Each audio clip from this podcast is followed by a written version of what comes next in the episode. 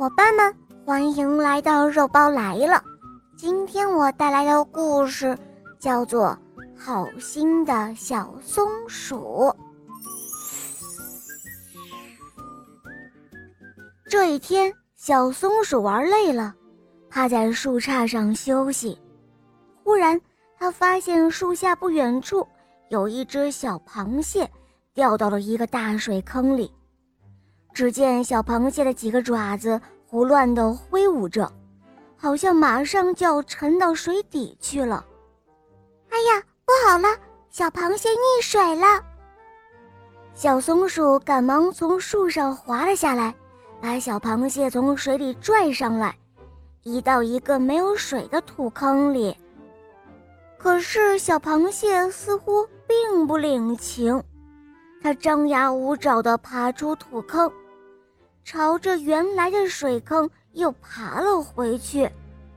哎呀，你可不能去了，那里有水，很危险的。小松鼠赶紧把小螃蟹又拽了回来。为了能够让小螃蟹待在土坑里，小松鼠把最好吃的松子拿过来了，堆在小螃蟹的跟前，还用松枝把坑口盖得严严实实的。晚饭时间到了，小松鼠恋恋不舍地回家了。晚餐非常的丰盛，但是小松鼠心里惦记着小螃蟹，吃得很少。松鼠妈妈有些奇怪。夜晚睡觉的时候，小松鼠总是探头向外面看。松鼠妈妈断定，小松鼠肯定是有什么事情瞒着自己。第二天的早晨，松鼠妈妈出门了，小松鼠马上就溜下树，朝着小螃蟹待的土坑跑去了，一点儿也没有注意到悄悄跟在后面的松鼠妈妈。原来啊，松鼠妈妈关心小松鼠，所以想知道小松鼠到底有什么事情瞒着自己。因此呢，一大早她就装作要外出，其实并没有走远。当看到小松鼠溜下树，她就马上跟了过去。小松鼠飞快地赶到了土坑旁，它发现小螃蟹蔫巴巴地趴在坑底，一点精神也没有，而且昨天放的松子，小螃蟹一颗都没有吃。小松鼠着急了，它急得眼泪都要流出来了。就在这个时候，松鼠妈妈从后面拍了小松鼠的肩膀，她说：“傻孩子，你就是为了小螃蟹才这样不好好吃饭，不好好睡觉的吗？”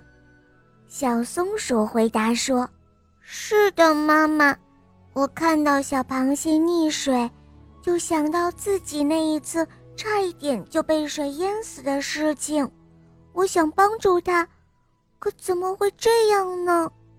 松鼠妈妈说：“孩子，你应该让小螃蟹自己来选择生活方式。”说完，松鼠妈妈把土坑上盖着的松枝拿掉，又把小螃蟹提出了土坑。刚一离开土坑，小螃蟹就来了精神了，三步并作两步地横着爬回了水坑。在那水坑里，小螃蟹可精神了，还不停地吐着泡泡呢。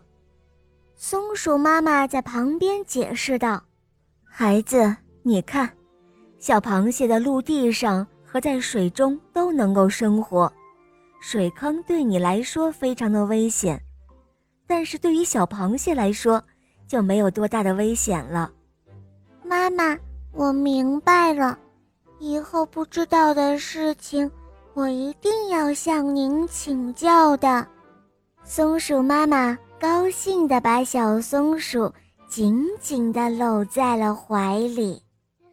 好了，伙伴们，今天的故事肉包就讲到这儿了。